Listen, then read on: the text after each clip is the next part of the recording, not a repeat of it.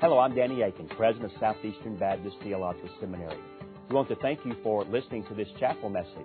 Our mission at Southeastern is to seek to glorify the Lord Jesus Christ by equipping students to serve the church and fulfill the Great Commission. We hope that you enjoy this chapel message and that you will visit our website.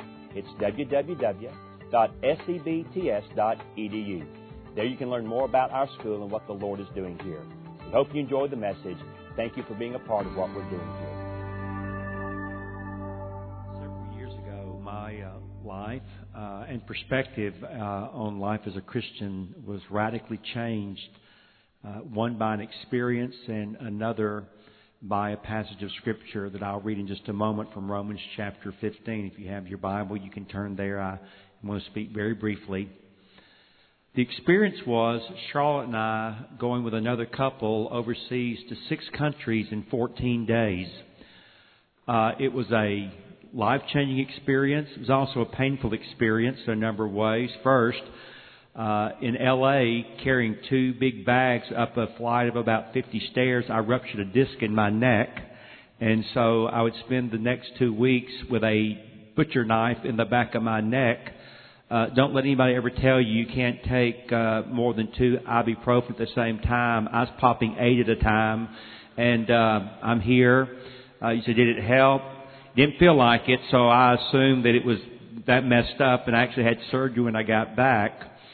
But it was more painful spiritually because as we went there to see people in Tibet, in India, Nepal, Thailand, Burma, Myanmar, Bangladesh, India, I was overwhelmed at just the massive lostness of the world. I mean, I knew the world was lost.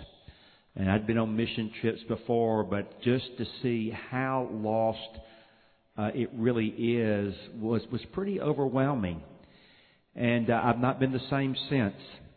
I saw things that I think about all the time, had experiences that the Lord brings back again and again and again. And I'm grateful for it because it's helped shape my life, and also coming along with these wonderful colleagues here, shape how we approach theological education at Southeastern.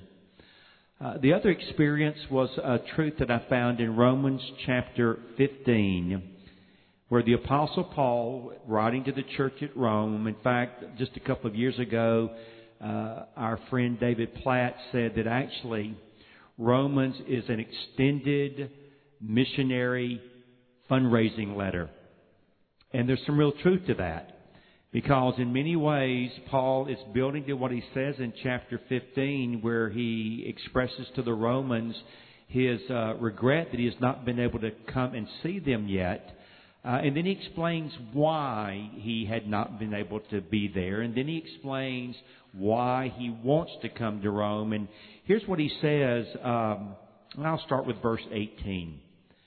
For I will not venture to speak of anything except what Christ has accomplished through me to bring the nations, Gentiles is a bad translation there for us today, the nations to obedience. It is the word ethne.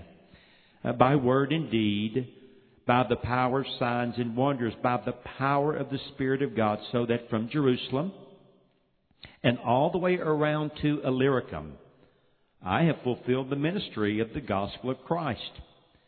And thus I make it my ambition to preach the gospel, not where Christ has already been named, lest I build on someone else's foundation. But as it is written, and he cites of all things, Isaiah 52:15, that passage that you find in the suffering servant of the Lord, that really begins in chapter 52, verse 13, and then runs all the way through that magnificent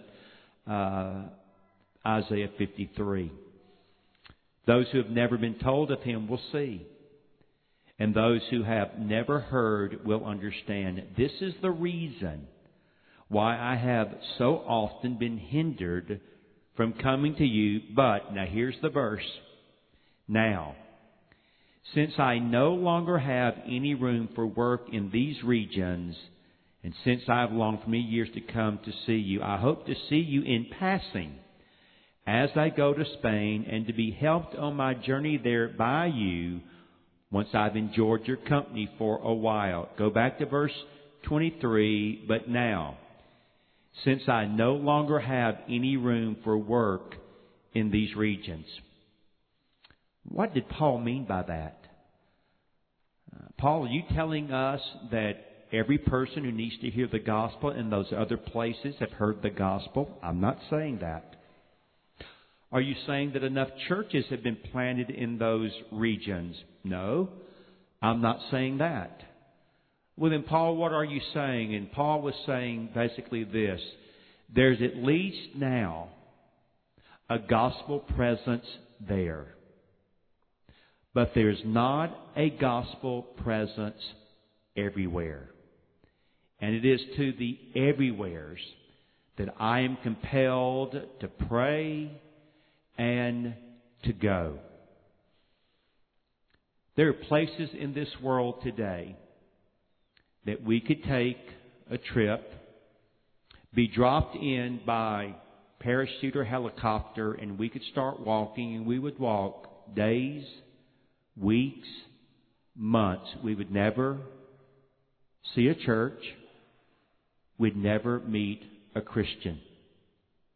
There are places in North America today where there are people who are growing up and living life, and they seldom, if ever, hear the name of Jesus. They've never heard the gospel. They've never even been given a Bible.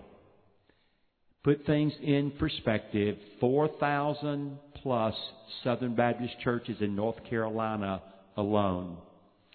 You go to Greater New York City, there are almost 20 million people, more than twice the population of North Carolina, and there are not 300 Southern Baptist churches, and there are not 500 to 700 evangelical churches. And I just have to think that God cares as much for those folks there and around the world as He does for folks down here, where most of us have come from. And so one of the reasons we say that Southeastern is a dangerous place to attend is because we're going to challenge you to pray the prayer, not Lord, why should I go, but Lord, why should I stay? And I've said to many of you, unless God just absolutely knocks you down with an absolute confidence, this is what He wants you to do. I don't want you to go back and serve near your mom and dad. I don't want you to go back to be near family. I want you to go, like I believe God wants us to go, to those places where the name of Jesus has yet to be named. For some of us, that may mean a short-term trip. It may mean being there for several years. Now, for some of us, it may be like Bertha Smith and Lottie Moon and William Carey and the Judsons, where you go and spend your life and you're actually buried there among the nations.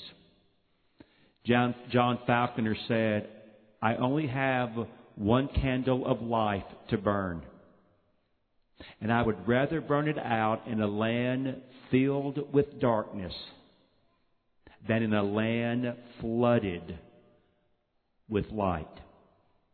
And so I'll be very honest with you, that is very much the prayers that go up here from this place among this faculty and staff. My prayer is that God indeed will take your one candle of life and allow you to go to a land filled with darkness, and by the time you're finished, it will then be a land flooded with light.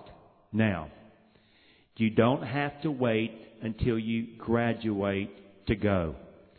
As you've heard this morning, you can be going right now. The fact of the matter is, all of us should be going right now, certainly across the street to share the gospel with our neighbors. But one of the amazing things that God has done is that God has brought the nations to us.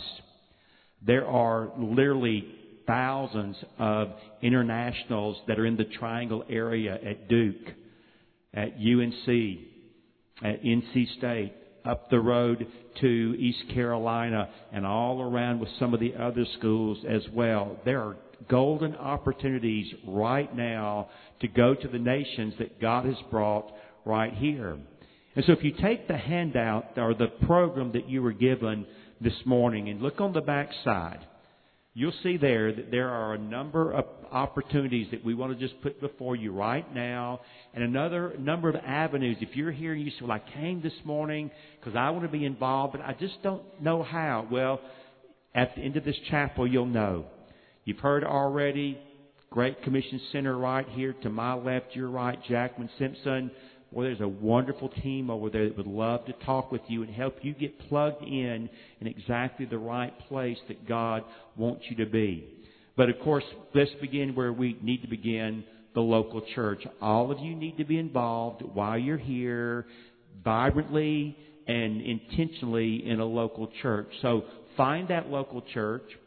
Find one that's mission-minded. If it's not, then don't join there unless God says, well, I'm going to send you in there to be an agent of change. All right, then you're going to get to do the hard work of that. But get involved in a church where you can be on mission right now. You'll also see that you can register for various opportunities. As I mentioned a moment ago, there's a particular event, August the 28th. On Thursday, we'll be talking about an event we're calling Reach Raleigh, that we'll be partnering with and working with others in this endeavor. And again, we have mission trips that are planned. We have one in the fall going to the Sudan. Next spring, I'm going to the Sudan. If you want to go with me, let us know. We'll work it out. I'm going over there probably to spend time in the refugee camps, working with missionaries that are in different tribes, trying to help them navigate what it means to come together as the family of God when their tribes for hundreds and hundreds and hundreds of years have hated one another's guts and take great delight in massacring one another. We now know there's only one hope to break down that barrier, and it's called the gospel of Jesus Christ. And therefore, I'll be there. We'd be glad for you to go. Those are just two of many. Those are more expensive, but the local ones that we take, you know, here in the U.S. and then many times just south of the border, much less expensive. There's a way to go if you want to go. And so all of those are opportunities for you. But what I want to do is this. I'm going to pray, and then Daniel and the team are going to come and lead us in a time of worship as we close out. But I want to pray for each one of us, including myself. Lord, there's no doubt in my mind you called me to go. Just show me where. Just show me where. Father, I thank you so much that the greatest missionary who ever lived was your Son, the Lord Jesus Christ.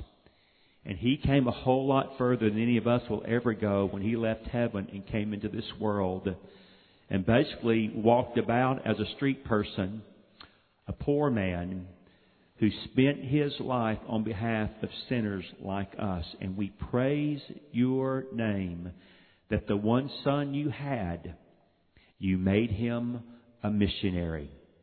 And so, Lord, when we follow after the crucified Galilean, it involves us also being and going on mission. And Lord, just as you had a specific plan mapped out for your Son, you have a specific plan mapped out for each one of us as well. And Lord, I want to pray right now for me and for all of these, my precious brothers and sisters, that we would seek that plan, we would find it, and then we would be obedient to go. I believe for all of us, there's a call to be a faithful missionary.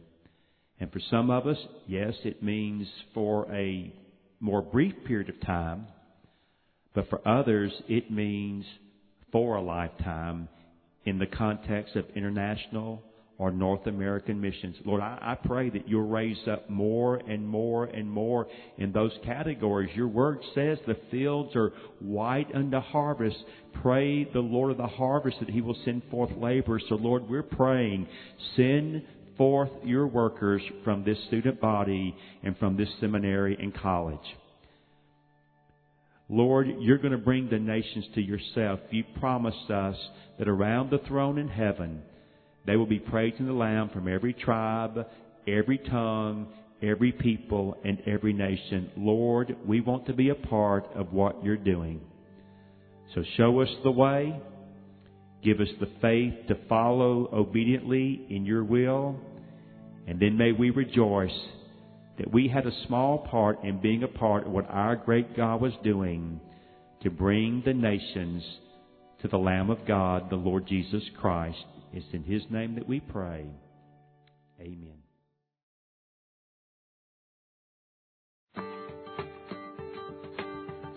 Thank you again for listening to this chapel message from Southeastern Baptist Theological Seminary. If you are thinking about theological education on the undergraduate or graduate level, including doctoral studies, we hope that you consider us. If you also find these chapel messages encouraging and a blessing to your walk with Christ, we hope that you will consider financially supporting Southeastern. Our graduates are literally serving the kingdom across this globe, working to carry the gospel of Jesus Christ to a lost, dying world. Your gifts will help to train more, and they will serve as a worthwhile investment in God's kingdom. You can find more information about attending Southeastern or supporting us financially at www.secbts.edu. We covet your prayers and trust that God will bless every good work you do for His glory. Thank you for joining us in our chapel services.